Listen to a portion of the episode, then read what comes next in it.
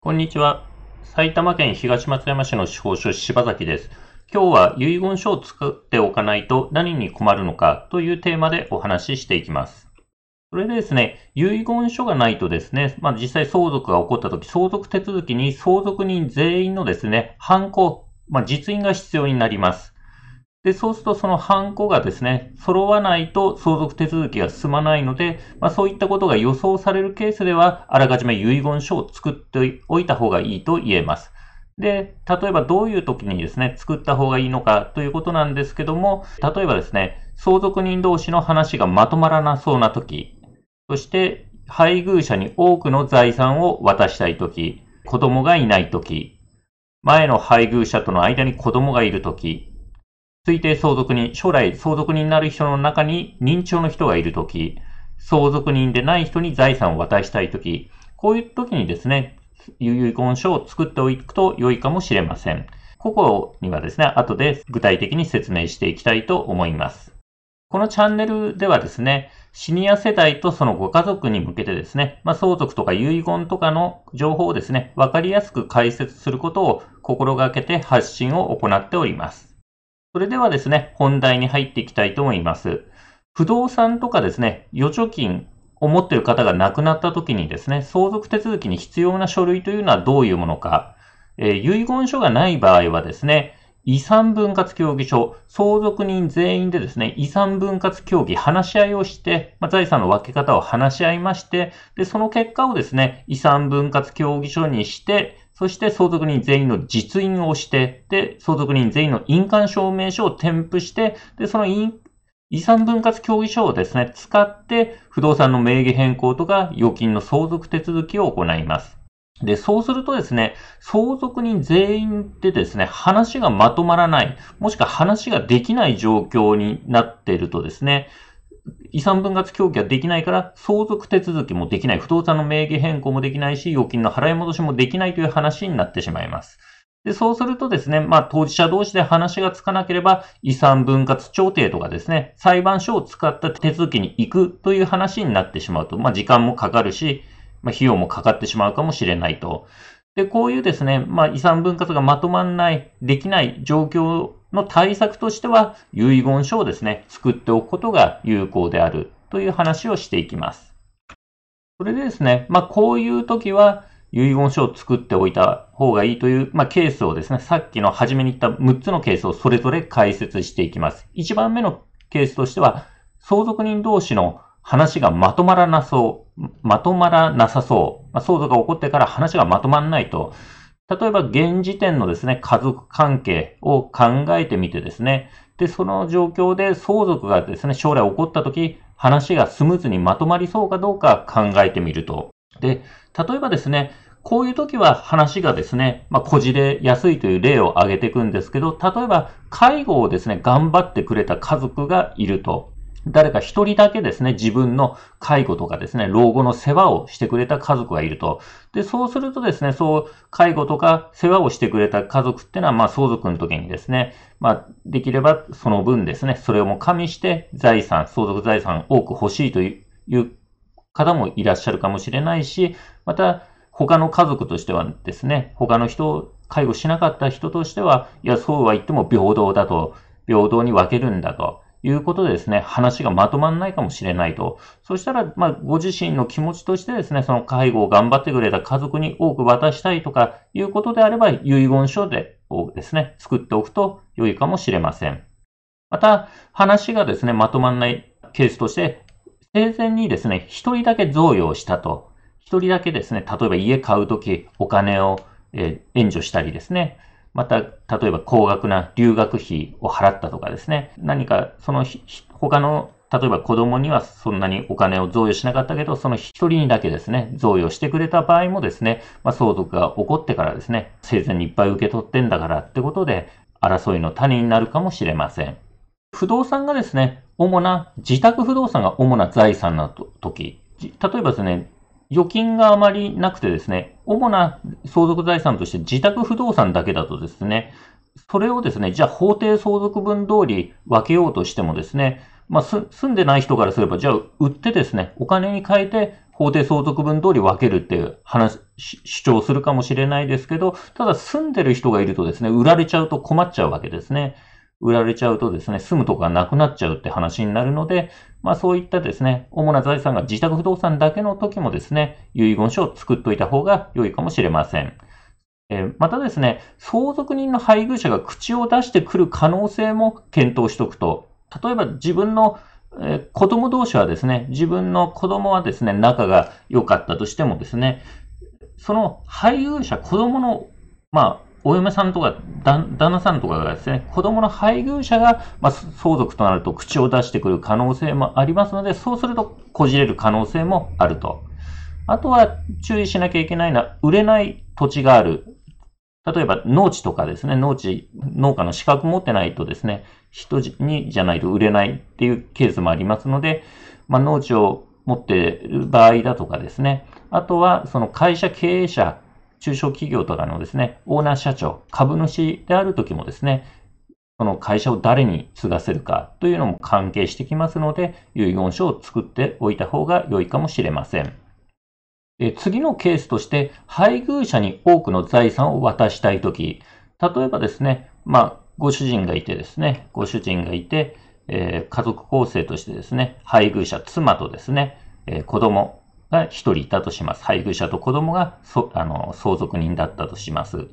で、そうするとですね、まあ、遺言書を書いとかないとですね、亡くな、父郎さんが亡くなった時にですね、妻の松子さんと一郎さん、法定相続分では2分の1ずつなんですね。妻2分の1、長男2分の1って話になります。で、例えばですね、この妻のですね、まあ、これからの生活が心配だから、多くの財産を妻に渡したいっていう時はですね、遺言書を書いておくと、遺言書で妻に全財産を相続させるっていう遺言を書いとけばですね、その遺言書を使って奥さんはですね、まあ、相続が起こったらそれで不動産とか預金の相続手続きができるということになります。で、この時ですね、長男、子供にもですね、あの、遺留分っていうのがあるので、全財産をこの妻、松子さんに相続させるっていう遺言を書いてもですね、この子供、遺留分があるので、遺留分分はですね、この妻、子供からすればお母さんにですね、お金を請求できるって話になります。で、この子供の遺留分ってのは、法定相続分の半分だから、法定相続分だと子供2分の1ですので、さらにその半分が遺留分だから4分の1ですね。なので、この父郎さんが全財産をマツコさんに相続させるという遺言を書いてた場合ですね、一郎さんは4、その、父郎さんのですね、遺産のですね、4分の1相当額の金銭をですね、マツコさんにくださいと請求する権利があります。で、ただですね、あの、一郎さんがこれ遺留分の侵害されたのを別にお金請求しなければ、全財産は妻のマツコさんが取得して終わりという話になります。で、一郎さんがですね、遺留分4分の1を請求したとしてもですね、まあ、全体の4分の1だけ払うっていう話になるので、遺留分を請求されてもですね、4分の3はこの配偶者に渡せるという話になります。4分の1ぐらいのですね、お金は払わなきゃいけないけど、4分の3を渡せると。で、これ遺言がなければですね、法定相続分2分の1、2分の1ですから、まあ、2分の1を4分の3に増やせるという話になります。で、まあ、一郎さんが何も請求しなければ、全部、マツコさんが取得できるということですね。あとですね、遺言書いといた方がいいケースとして、まあ、よくあるケースとしてですね、お子さんがいない夫婦の場合ですね、お子さんがいない夫婦の場合は、遺言をですね、夫婦それぞれ書いといた方がいいということになります。例えばですね、ここ、一郎さんがいてですね、まあ、結婚していて、妻、春子さんがいて、で、二人の間に子供がいなかったとします。で、一郎さんの、まあ、親は亡くなってたとして、兄弟姉妹がですね、姉と妹がいたとします。で、これでね、一郎さんが亡くなるとですね、一郎さんの相続人っていうのは誰になるのかってことなんですけど、まず妻が相続人になりますね。配偶者だから。そして子供が、夫婦の間に子供がいないので、そうすると、今度子供がいないとですね、上、親とかですね、直系存続が相続に入ってくるけど、まあ、今回亡くなってたとします。この上の人は全部亡くなってたと。そうすると、一郎さんの兄弟姉妹が相続人に入ってくるので、一郎さんの相続には妻、春子さんとこのお姉、一郎さんのお姉さんと妹という話になります。で、そうするとですね、遺言がないと、妻の春子さんはですね、この一郎さんのお姉さんとか妹と遺産分割協議をしないと、相続手続きができないという話になってしまうと。で、そうするとですね、配偶者のですね、まあ、兄弟とかと、その、夫の兄弟とですね、なかなか遺産の分け方を話し合うっていうのは、ハードルがですね、まあ、一般的には高いんじゃないかと思います。で、そこでですね、まあ、一郎さんが生前にですね、こう妻に、妻春子さんに全財産を相続させるっていう遺言書を書いとけばですね、いざ相続が起こった時にですね、その遺言書を使って春子さんは不動産の名義変更とか預金の払い戻しができるということになります。そしてですね、さっきですね、子供のケースは遺留分があったんですけども、これ、相続人が兄弟姉妹の時は遺留分がない。兄弟姉妹には遺留分がありませんから、そうすると、全財産を妻に相続させるという遺言を書いておけばですね、一郎さんのお姉さんとか妹はですね、遺留分の請求をこの春子さんにすることはできないという話になります。全財産を妻に相続させられるというメリットがあります。で、この場合ですね、あの、一郎さんと春子さん、どっちが先に亡くなるかわからないから、まあ、春子さんも同じように作っておいた方がいいですね。遺言書をですね、まあ、この夫一郎に全財産を相続させるっていう、こう遺言を作って、夫婦でそれぞれ作っといて、まあ、どっちが先に亡くなってもですね、残された配偶者にですね、財産を全財産を渡せるように作っておいた方がよろしいのではないかと思います。ただ、相続手続きがですね、よくですね、難航する、あの、状況としてですね、前の配偶者との間に子供がいるとき、例えばですね、まあ、家族構成で、父郎さんがいてですね、妻松子さんがいて、で、二人の間に長男一郎さん、長女武子さん、子供が二人いたとします。で、この父郎さんはですね、松子さんと結婚する前にですね、また、前に結婚してまして、で、その時のですね、前の奥さんとの間に子供が1人いたと。で、その後ですね、子供生まれた後に離婚してたとします。離婚して、千代さん離婚した後にマツコさんと結婚して、また、そこ、マツコさんとの間で子供を2人設けたと。で、こうなった時、千代さんが亡くなるとですね、相続人は誰かという話なんですけども、まあ、妻が入って、妻のマツコさんが入ってきて、子供のですね、長男一郎と竹子さん、長女竹子さんが相続人だと。そして、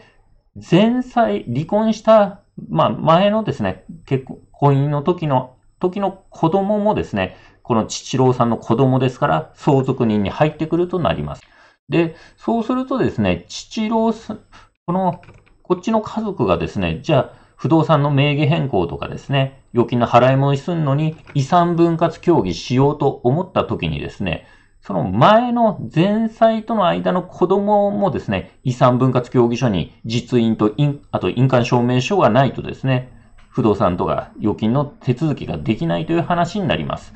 で、交流があればいいですけども、全くもう連絡先もわかんないし、こう、例えば一郎さんとか竹子さんとかもですね、ま、会ったことがないと、あの、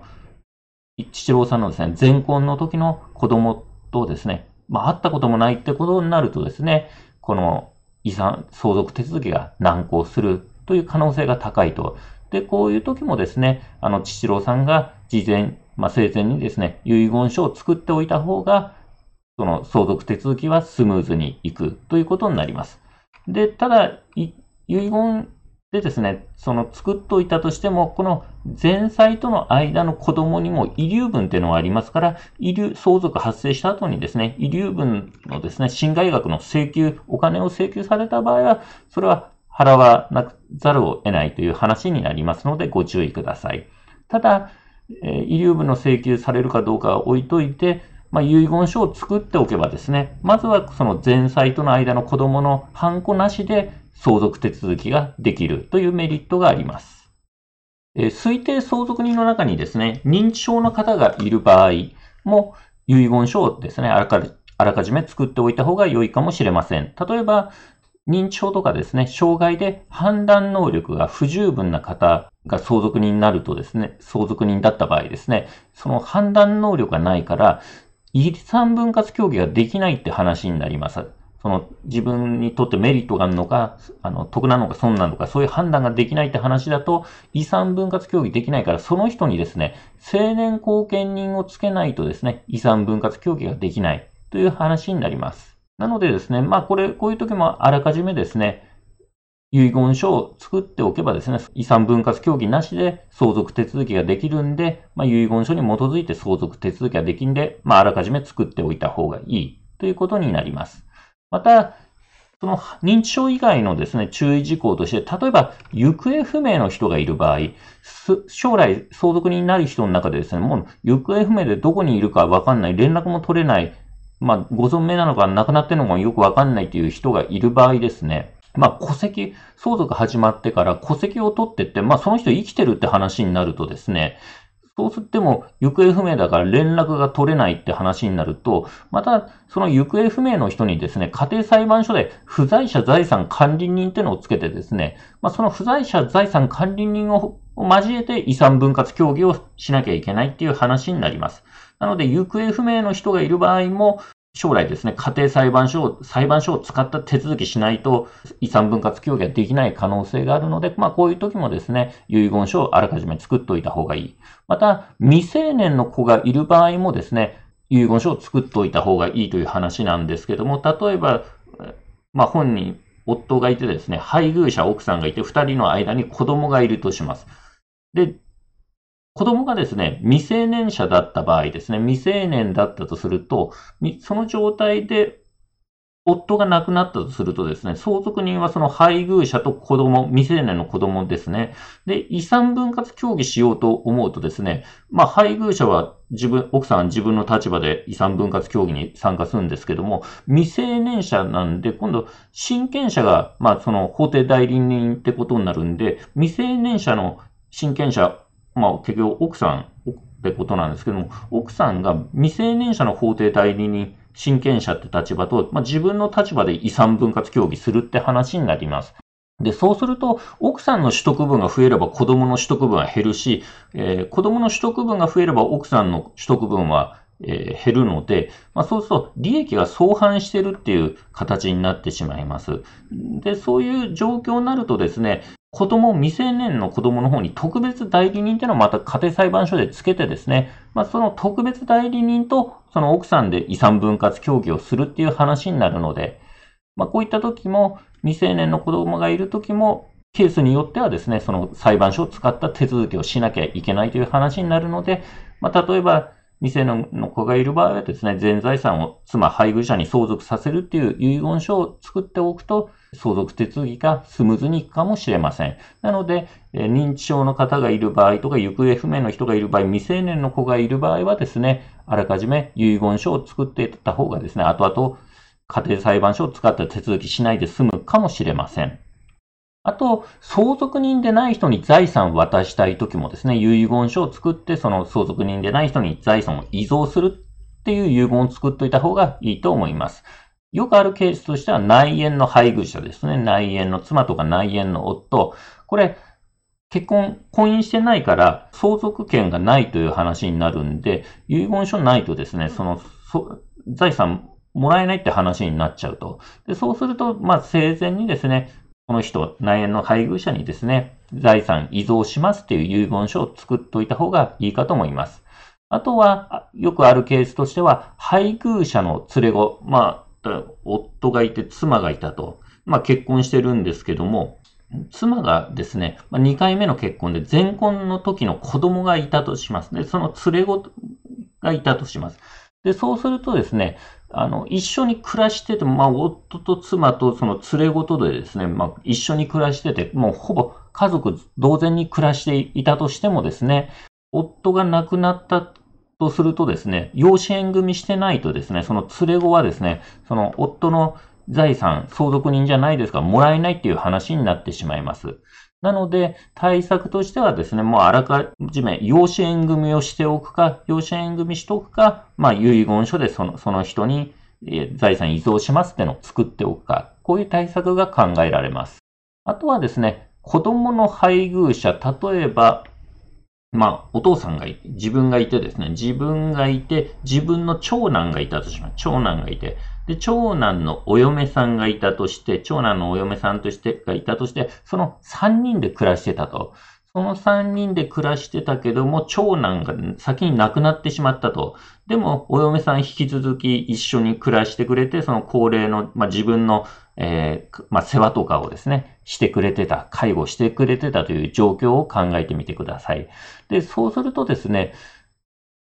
お嫁さんはですね、自分の相続人ではないと。相続人ではないから、あの、まあ、相続権はないんですけど、まあ、法律が変わりまして、介護とか、あの、頑張ってればですね、お金をですね、まあ、相続人、他の相続人にですね、お金をある程度請求できるようになったっていう法改正はあったんですけども、まあ、それでもですね、その、お父さん、ご本人の方がですね、いや、あの、いろいろ面倒を見てくれたこの長男の妻、嫁にですね、まあ、全財産を渡したいとか、多くの財産を渡したいという場合はですね、遺言書で、まあ、その長男、妻にですね、財産遺贈するみたいな遺言を作っておくと良いかもしれません。で、遺言、じゃあ、遺言作ろうとなった時に、その種類なんですけども、主なですね、遺言の種類としてはですね、よく使われるケースは実質証書遺言、まあ、自分で書く遺言ですね。実質証書遺言と交渉人が作るですね、公正証書遺言。この2つがあります。まあ、他にもですね、秘密証書遺言とかあるんですけども、まあ、主に使うのは実質証書が公正証書遺言ということになります。そしてですね、この自分で書く実質証書遺言っていうのは、もう自己流でですね、あの、専門家とかに相談しないでですね、自分でこう、なんか、本とか見て書くとですね、間違えて書いちゃうとですね、ない、もう無効な遺言として相続手続きに使えなかったりとか、まあ、例えば犯行が押してないとかですね、日付が書いてないとか、そうなっちゃうと、えー、遺言書として無効であると。で、他にもですね、その、表現が微妙でですね、ちょっと何を言ってるのか不明確な場合もですね、相続手続きに支障が出る可能性があります。そういうことを考えるとですね、まあ、できれば自分で書く遺言じゃなくて、交渉役場で作る公正証書遺言、これをですね、作っておいた方が望ましいと言えます。あと、念のためですね、一応、実質証書遺言の要件、自分で書く遺言、ここをですね、押さえとくって念のため言っときますと、えー、まずですね、全文を辞書すること、全部自分で書くことですね。全部自分で書くと。一応例、例外的にはですね、財産目録はワープロ打ちでもいいんですけども、ただ、その全ページ、目録の全ページに署名押印は必要になります。ただ基本は全部辞書することというふうにお考えください。そして2番目のチェックポイントとして日付を書くこと、日付を自分で書くことですね。日付を書かなきゃいけないと。そして名前を辞書すること、つまり署名ですね。署名をしておくと。遺言書には署名する。そして押印することですね。押印、印鑑を押すこと。これ認め印でも法律的には構いませんけども、まあ、ご本人がその作ったっていうですね、まあ、証拠の能力が高まるようにですね、実印で押しといた方が望ましいということで、自分で書く場合は全部自分、辞書すること、自分で書くことと日付と氏名を書いて、で、押印すること。これを満たしてないとですね、無効な遺言として使えませんのでご注意ください。でまとめとしましてですね、遺言書がないとですね、相続手続きに相続人全員の犯行が必要になります。で、そうするとその犯行が揃わないとですね、相続手続きは進まないので、まあ、その次に挙げたことについケースにおいてはですね、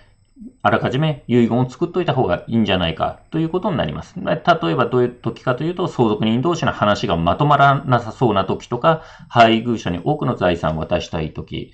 子供がいない時、前の配偶者との間に子がいるとき、推定相続人の中に認知症の人がいるとき、あとは子供、未成年者とかですね、行方不明の人がいるときとかもですね、あとは相続人でない人に財産を渡したいとき、まあ、こういった場合はですね、あらかじめ遺言を作ることを検討してはいかがかと思います。えー、それではですね、今回は遺言書をですね、作っておいた方が良いケースについてお話ししてきました。司法書柴崎事務所ではですね、まあ、相続手続きとか遺言に関する無料の面談相談を受けたまっております。必要に応じてですね、お電話またはホームページからご予約いただければと思います。ホームページのリンクはですね、概要欄に貼っております。